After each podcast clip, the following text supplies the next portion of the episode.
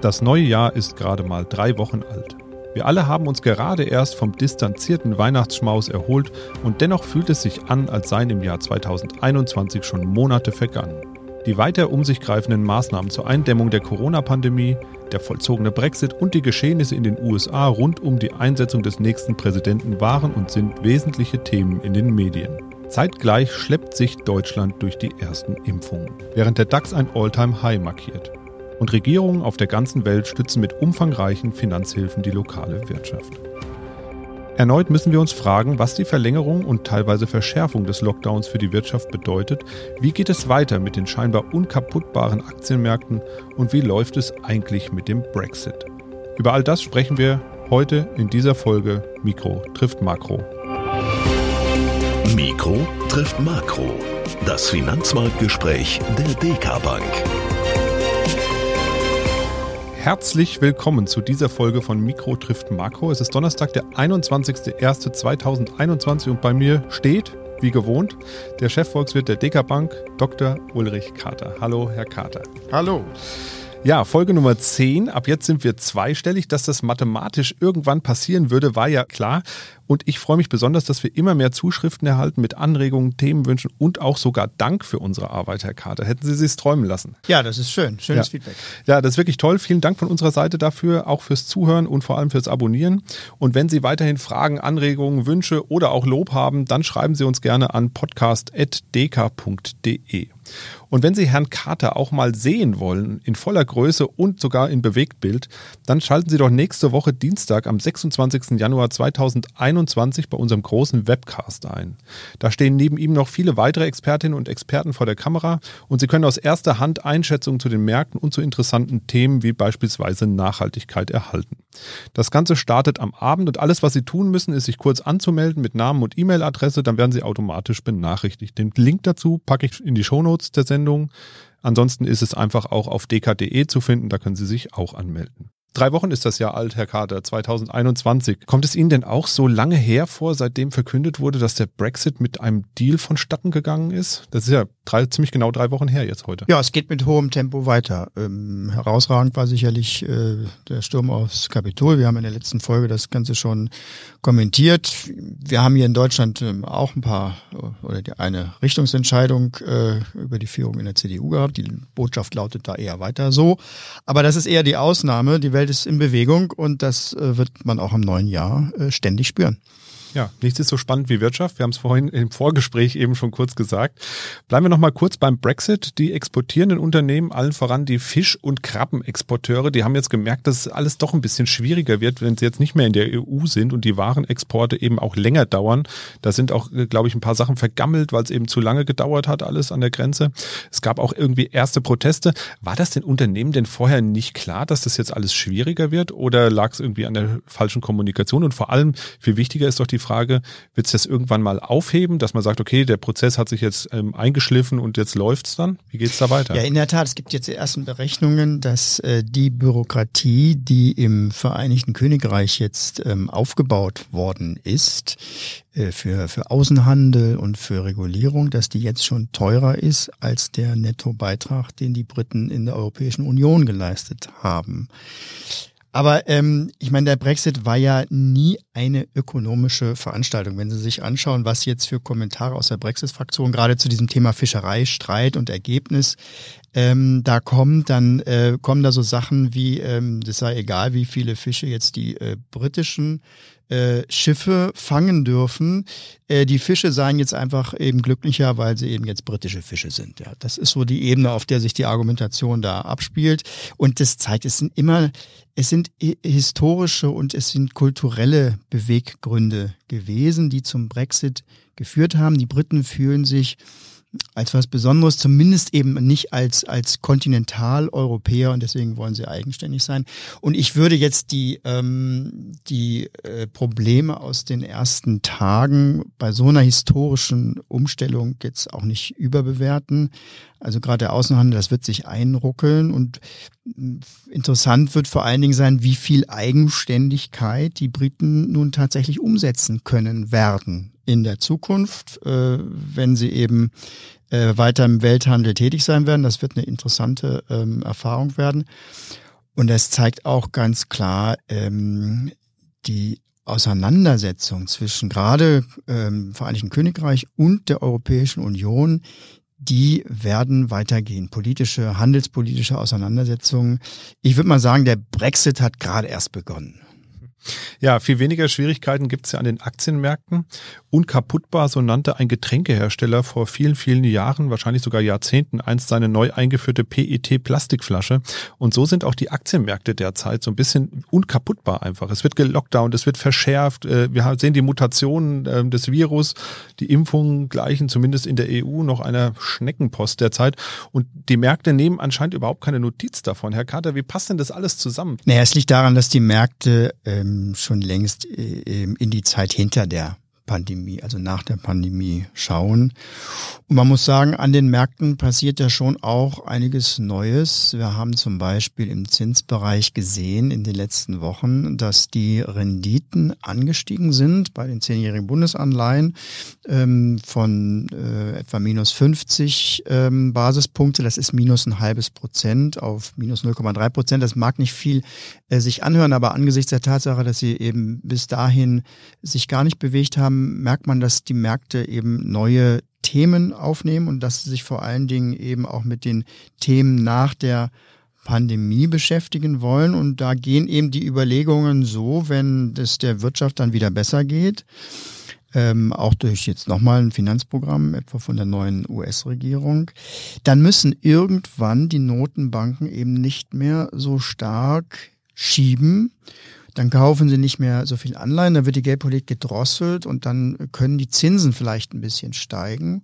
Und das wird das gesamte Gefüge an den Finanzmärkten äh, dann durchaus auch durchrütteln in diesem Jahr. Insofern passiert was, aber schon mit dem Fokus, mit dem Scheinwerfer über die aktuellen Schlagzeilen hinaus und natürlich mit der Annahme, dass die Corona-Bekämpfung ähm, Schneckentempo hin, Schneckentempo her, aber in jedem Fall in diesem Jahr eben substanziell vorankommt. Also das heißt, ähm, so die kleinen Sparer und Sparerinnen können sich dann freuen, die Zinsen steigen und können ihr Geld dann doch auf dem Sparbuch ja, nee, mal langsam, also so schnell geht das nicht. Schade. so, es geht nicht über Nacht. Ähm, da muss man natürlich jetzt erstmal wirklich den Fortgang bei Corona abwarten, das ist schon klar. Ähm, und auch mit einer besiegten Corona-Pandemie ist das Potenzial für Zinssteigerungen begrenzt. Ich meine, wir hatten ja auch schon vor Corona eben sehr, sehr niedrige Zinsen gehabt. Ähm, und auch das, was jetzt in den letzten Wochen passiert ist an Renditesteigerung, ist auch, in den letzten Tagen dann auch schon wieder ausgepreist worden. Aber das ist normal, dass der Markt so in Wellenform neue Themen ähm, aufnimmt. Und es zeigt vor allen Dingen, wie gesagt, er möchte sich beschäftigen mit den Themen, die nach Corona dann kommen. Aha, also ist das Ganze, was an den Märkten derzeit passiert, so ein kleiner Blick in die Zukunft, in die viel bescholtene Glaskugel. Ich weiß, Sie haben keine im Büro stehen, ich habe schon mal nachgeguckt heimlich. Aber wie sieht's denn aus mit der Zukunft? Haben Sie eine Einschätzung für uns da? Herr Husmann, höre ich da einen kleinen Schalk in Ihrer Stimme bei niemals. der Beschäftigung mit niemals. der Zukunft? Ja, niemals, genau. Ja, aber wirklich diese Glaskugel Kugelkritik, die ich daraus höre, die kann ich ja wirklich mal aufgreifen an der, an der Stelle. Ich meine, ähm, an den Finanzmärkten geht es nun mal um die Zukunft. Ja, kann sich jeder Sparer auch vor Augen führen. Äh, die Finanzmärkte sind dazu da, das Geld, die Kaufkraft und das Vermögen in, in die Zukunft zu transportieren. Und das nicht nur bis zum nächsten Monatsersten, sondern eben teilweise für viele Jahre. Und daher kommt eben diese Obsession an den Finanzmärkten über das, was wohl in der Zukunft passieren kann denn es beeinflusst eben das Schicksal der heut, heute vorhandenen, der heute ähm, äh, investierten materiellen Werte. Und ähm, naja, und dann stellt man eben häufig fest, dass es eben dann doch sehr beschränkte Fähigkeiten sind, etwas über die Zukunft zu sagen. Und das ist, dafür steht ja dann dieses Symbol von der Kristallkugel. Ähm, aber ähm, was wir über die Zukunft sagen können, ähm, sind häufig eben eher Szenarien, was geschehen könnte. Und wir versuchen das Ganze mit Wahrscheinlichkeiten zu versehen. Ich halte es äh, zum Beispiel für recht wahrscheinlich, dass also in der Nach-Corona-Welt, wenn man von oben drauf guckt, gar nicht so viel sich ändert wie im Vergleich vor, also im Vergleich zu vorher.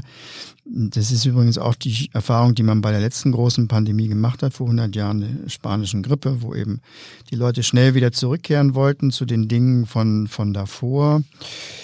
Äh, was wird passieren? Die Wirtschaft wird also erstmal in diesem Jahr, das wird das große Thema werden, sie wird erstmal mächtig aufholen. Äh, das wird, glaube ich, das, der, der wesentliche Punkt sein. Ähm, hohe Wachstumsraten ab dem zweiten Quartal. Ähm, aber dass wir jetzt alle zu besseren Menschen oder zu Konsumenten gemacht worden sind, das glaube ich nicht. Also ich glaube, dass beispielsweise die Kreuzfahrtschiffe auch wieder irgendwann voll sein werden, wenn die Virengefahr nun wirklich gebannt ist. Ähm, die Zinsen werden vielleicht ein bisschen höher sein als jetzt, aber eben immer noch sehr, sehr extrem niedrig. Ähm, und äh, nach dieser ersten Zeit, also wir werden eine Phase dieses Aufholens kriegen. Das geht sehr unterschiedlich in den einzelnen Branchen, das muss man auch ganz klar sehen. Die Industrie war ja schon im November wieder so weit, dass sie fast 100 Prozent von vor Corona äh, produziert hat. Dann kam die zweite Welle und äh, in anderen Branchen, nehmen wir Flugverkehr beispielsweise, da wird es Jahre dauern, bis wir den Vor-Corona-Stand erreicht haben. Also die Entwicklung ist in den einzelnen Branchen sehr, sehr ähm, unterschiedlich. Und da, wo es wirklich langfristige Änderungen durch Corona gibt, da muss man schon ziemlich tief in einzelne Branchen reinsteigen. Also ob das nun wirklich bei den Geschäftsreisen eben noch so viel sein werden wie vorher, weiß man nicht. Es sind ja aber auch viele positive Dinge angestoßen worden. Biontech beispielsweise ähm, könnte äh, nicht nur im Bereich von Impfstoffen mit ihrer äh, Technik, die sie jetzt angewendet haben, äh, erfolgreich sein, sondern auch ganz andere Bereiche der Medizin äh, da äh, revolutionieren. Da sind Tore aufgestoßen worden. Also da muss man aber, wie gesagt, schon ziemlich weit nach unten in die Branchen reinsteigen, ähm, wenn man sagen will, was sich nun wirklich ähm, geändert hat. Für dieses Jahr steht im Vordergrund das Aufholen die hohen Wachstumsraten. Wir haben jetzt die Geschichte gehört, dass die Containerkapazitäten nicht ausreichen, um die ganzen Güter ranzuschaffen, die gekauft werden, trotz Corona schon jetzt gekauft werden. Ähm, äh, und ich hoffe, äh, dass das das Einzige sein wird, was vorübergehend knapp ist äh, und dann nicht hinterher auch noch Knappheiten über, keine Ahnung, das Bier in den Kneipen aufkommen werden, wenn sie denn wieder geöffnet sind. Diese Übergangsphase, die ist das, was jetzt erstmal auf dem, auch auf dem Speisezettel der, der Kapitalmärkte steht, das, das einzuschätzen, was da passiert. Das Gute beim Bier ist, ähm, wir importieren relativ wenig Bier aus China. Also von daher würde ich mal behaupten, da wird wahrscheinlich am wenigsten Knappheit aufkommen. Aber Sie haben eben schon gesagt, wir haben eine Übergangsphase. Ist es dann so, dass man in den Restaurants keine Reservierung bekommt, weil alle freuen sich wieder mal zum Italiener zu gehen oder mal äh, außer Haus zu essen einfach? Ist das so? Gibt genau, so einen Nachholeffekt? Ist, genau, das ist die Befürchtung, die auch viele haben. Alle stürzen sich jetzt wieder ins Getümmel und die Folge ist eben, dass äh, die Wirtschaft völlig überfordert ist und vor allen Dingen eben die Preise stark steigen dann. Also ist Corona doch ein Inflationsauslöser oder was? Ja, Preise werden steigen, diesen Effekt wird es geben. Also mhm. gerade beispielsweise in Restaurants, bei Dienstleistungen. Wir haben es in der ersten, beim ersten Lockdown ähm, auch schon erlebt. Ähm, bei äh, Friseuren beispielsweise sind die Preise gestiegen. Und wir sehen es auch schon ähm, nicht nur bei den Preisen für äh, Containertransporte, sondern auch beim Ölpreis und bei Preisen für Vorleistungsgüter, dass die jetzt schon ähm, steigen. Also es wird Preissteigerungen geben. Da werden dann im Sommer beispielsweise beispielsweise Inflationsraten gemeldet werden, vielleicht auch mal über zwei Prozent. Wir sind ja immer noch bei einem Prozent. Aber, aber, aber aus ein paar Zahlen wird noch keine Inflation. Das muss man ähm, aus der Sicht der Finanzmärkte ganz klar unterscheiden. Inflation ist ein dauerhafter Prozess von Preissteigerung. Das ist auch ein, ein, ein psychologischer äh, Zustand, ein psychologisches Phänomen, es ist eine Spirale von von höheren Preisen und von Erwartungen auf noch höhere Preise. Das ist so dass der Beginn einer Inflationsentwicklung. Und das muss auch in der Breite der Wirtschaft stattfinden, also nicht nur bei einzelnen Preisen ähm, so dass beispielsweise auch bei Lohnverhandlungen die Erwartungen über steigende Preise dann schon gleich in die Löhne mit einfließen. Und das ist dann wiederum ein Grund, dann die, die Preise tatsächlich zu erhöhen. So etwas ist dann der Inflationsprozess und von dem sind wir jetzt noch ziemlich weit entfernt. Und es fällt auch schwer angesichts der unterausgelasteten Kapazitäten in der Wirtschaft eben sich das für die nächsten ein, zwei Jahre vorzustellen. Insofern kriegen wir sicherlich eine Inflationsdiskussion im Sommer aber das wird sich dann auch wieder beruhigen. Das Statistische Bundesamt, das hatten wir jetzt ja schon öfter in den letzten Folgen auch immer mal, das hat ähm, jetzt gemeldet, dass die deutschen Erzeugerpreise, da gibt es auch wieder eine schöne Abkürzung, PPI, was auch immer das bedeutet, Sie werden es vielleicht wissen aus dem Kopf, ich weiß es nicht. Produzentenpreisindex. Produzentenpreisindex, na wunderbar. Also reden wir jetzt nur noch über den PPI. Ähm, Im Dezember 2020 0,2 Prozent höher war als im Jahr zuvor, also im Dezember 2019. Und unter Volkswirten habe ich jetzt gelernt, ist das doch gemeinhin so eine Art Vorindikator, wenn dieser PPI steigt für Inflation. Und trotzdem sagen Sie, wenn ich es eben richtig verstanden habe, das ist eher so ein Inflationsstrohfeuer. Das heißt, wir werden in einzelnen Branchen höhere Preise sehen, aber gesamthaft bleibt es eben so, wie es ist und die Wirtschaft wächst eigentlich nur stark und holt auf. Nee, man kann diese Erzeugerpreise nicht eins zu eins auf die Inflation übertragen. Da fehlen beispielsweise äh, viele Dienstleistungssektoren, die in der, im Konsumentenpreisindex sind. Es ähm, ist ein Indikator unter vielen, der allerdings extrem schwankt. Wir erwarten beispielsweise bei den Produzentenpreisen im Laufe des Jahres sogar Steigerungen von drei oder vier Prozent, insbesondere wegen Rohstoffe gehen da ein, sehr stark, Erdöl. Ähm, aber die Schwankungen bei den Produzentenpreisen sind sehr, sehr extrem und viel, viel stärker als beim ähm, bei der Inflationsrate der, der Konsumentenpreise. Ähm, insofern werden wir hier einen äh, Schub bekommen, auch von einem extrem niedrigen Niveau aus. Wir müssen sehen, im letzten Jahr sind die Produzentenpreise um mehr als zwei Prozent gefallen in einigen Monaten.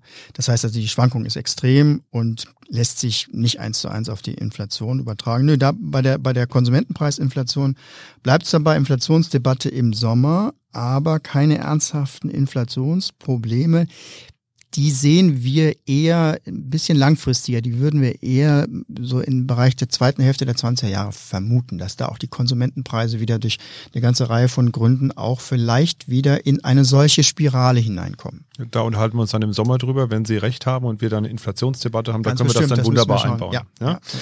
Ähm, ja ähm, rund um den Globus schießen ja auch so Konjunkturprogramme wie Pilze aus dem Boden. Also jede Regierung, jede Volkswirtschaft ähm, hat eigentlich ähm, große Konjunkturprogramme gestartet um die Corona-Folgen oder die Folgen der Schließung der Wirtschaft zumindest ähm, so ein bisschen abzufedern. In den USA hat die neue Regierung schon vor ein paar Tagen gesagt, es gibt ein neues Paket. Nummer sechs müsste das sein, wenn wir uns nicht verzählt haben. Aber ähm, langsam kommt man da auch so ein bisschen durcheinander. Wieder werden ein bis zwei Billionen oder Milliarden Billionen ähm, in, in europäischem oder im, im, in der deutschen Sprache Billionen, das sind immer im äh, US-amerikanischen Englisch dann schon wieder Trillions. Trillions, ne? Ja, also wirklich ein ziemlich großes Paket, was da äh, gestartet wird. Aber ähm, ist es denn wirklich noch notwendig oder sind wir nicht langsam auf dem Pfad, wo man sagt, na ja, die Wirtschaft macht ja bald wieder auf, wir brauchen das eigentlich gar nicht mehr. Ja, vielleicht mal zu den großen Zahlen. Ähm, das ist natürlich für jeden, der ähm, wie wir als kleine Ameisen äh, am Boden der Wirtschaft rumkrabbeln, natürlich eigentlich eher können wir alle Zahlen unter Fantastilliarden ab, abbuchen, weil wir können sie uns nicht vorstellen.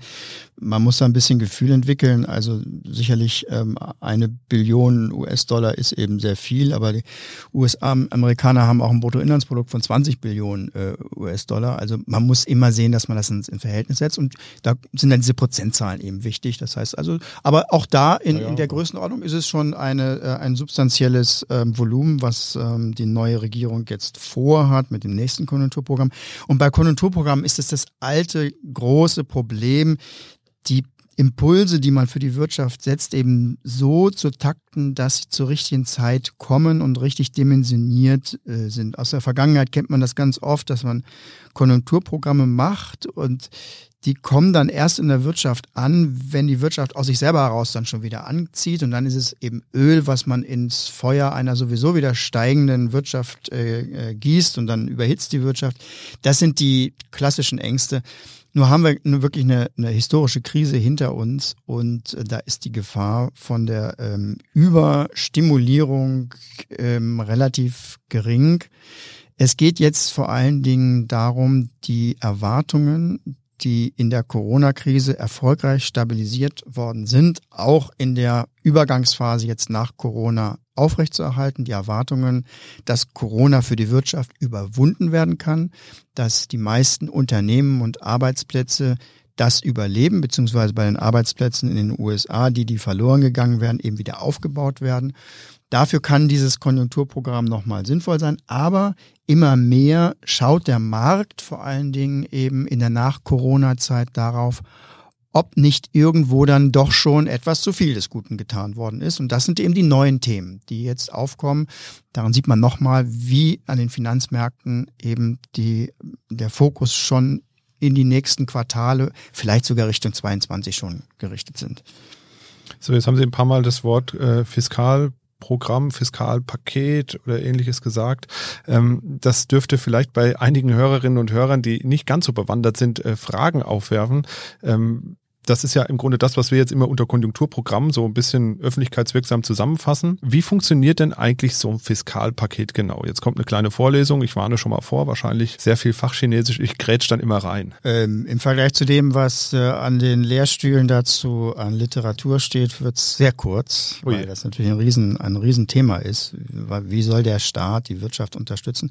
Also im Grunde genommen geht's um die Bereitstellung von Nachfrage, wenn sie in der Wirtschaft fehlt. Das ist der Grundgedanke von einem solchen Konjunkturprogramm. Der Staat stellt diese Nachfrage äh, bereit, indem er eben äh, beispielsweise Infrastruktur baut, Straßen baut oder auch nur in Anführungsstrichen den privaten Haushalten Geld überweist, damit die dann eben diese Nachfrage entfalten können, die aus irgendeinem Grund, einem Schock, eben einem negativen ähm, Ereignis ähm, eben fehlt. Dadurch soll dann die Wirtschaft angekurbelt werden, um danach dann eben wieder von, von selber zu laufen.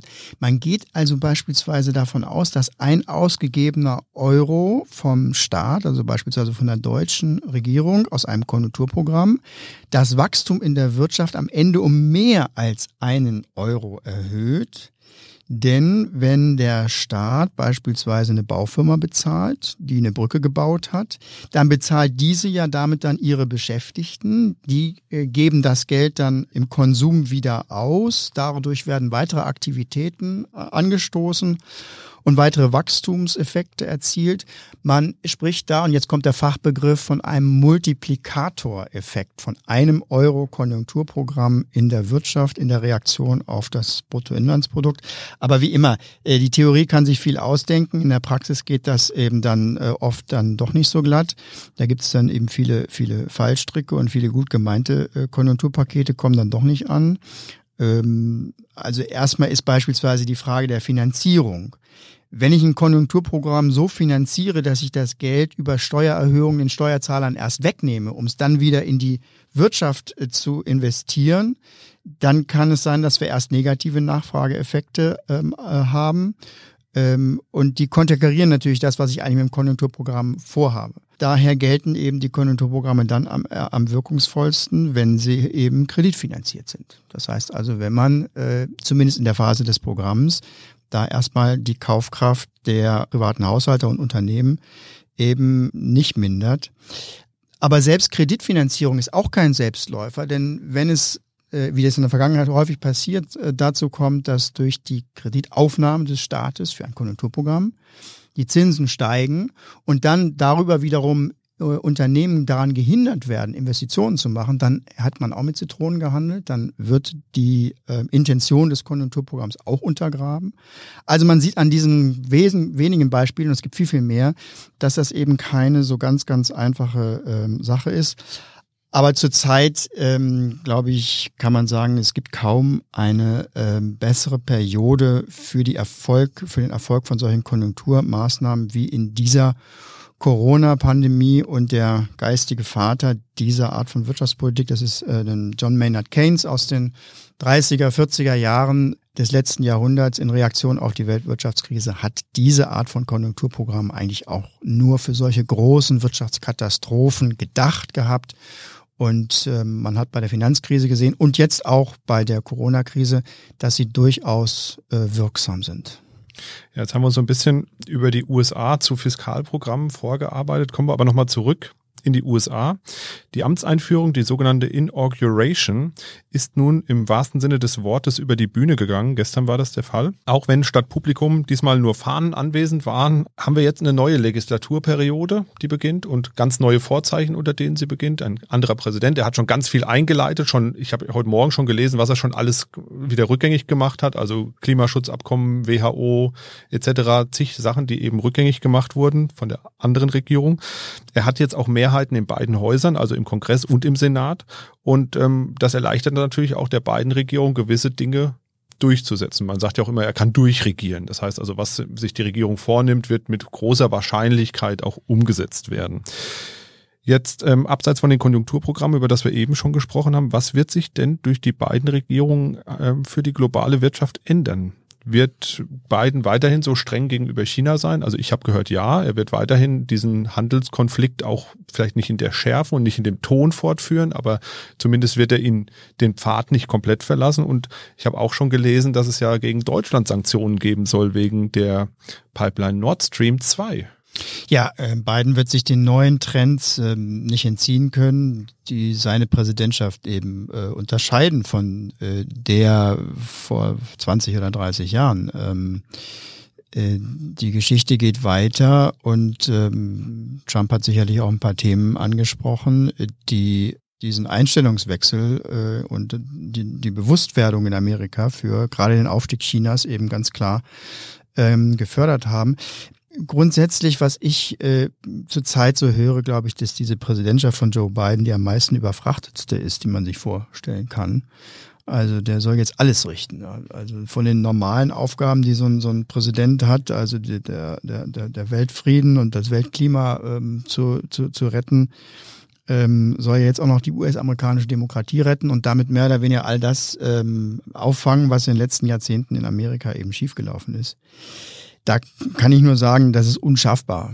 Äh, das wird nicht klappen. Ähm, wahrscheinlich ist es schon ein, Riesenerfolg, wenn, wenn Biden vor allen Dingen eben den, den Dialog in Amerika zwischen den äh, verfeindeten Gruppen äh, zumindest erstmal wieder anschieben kann, dass man sich mal wieder äh, zuhört den Amerikanern vielleicht auch wieder ein bisschen Selbstvertrauen geben kann, denn ähm, es gab aus der amerikanischen Sicht in den letzten 20 Jahren eigentlich eher äh, Pech und Pannen. Das äh, ging los mit den äh, Feldzügen im Nahen Osten. Da war die Finanzkrise, jetzt äh, die traumatische Situation, die mit dem in der Trump-Regierungszeit, äh, ähm, die mit dem Sturm aufs Kapitol geendet hat. Das sind schon Wunden in der Geschichte einer Weltmacht. Ähm, da fragt man sich, ob daraus nicht eben eine längerfristige Krankheit wird.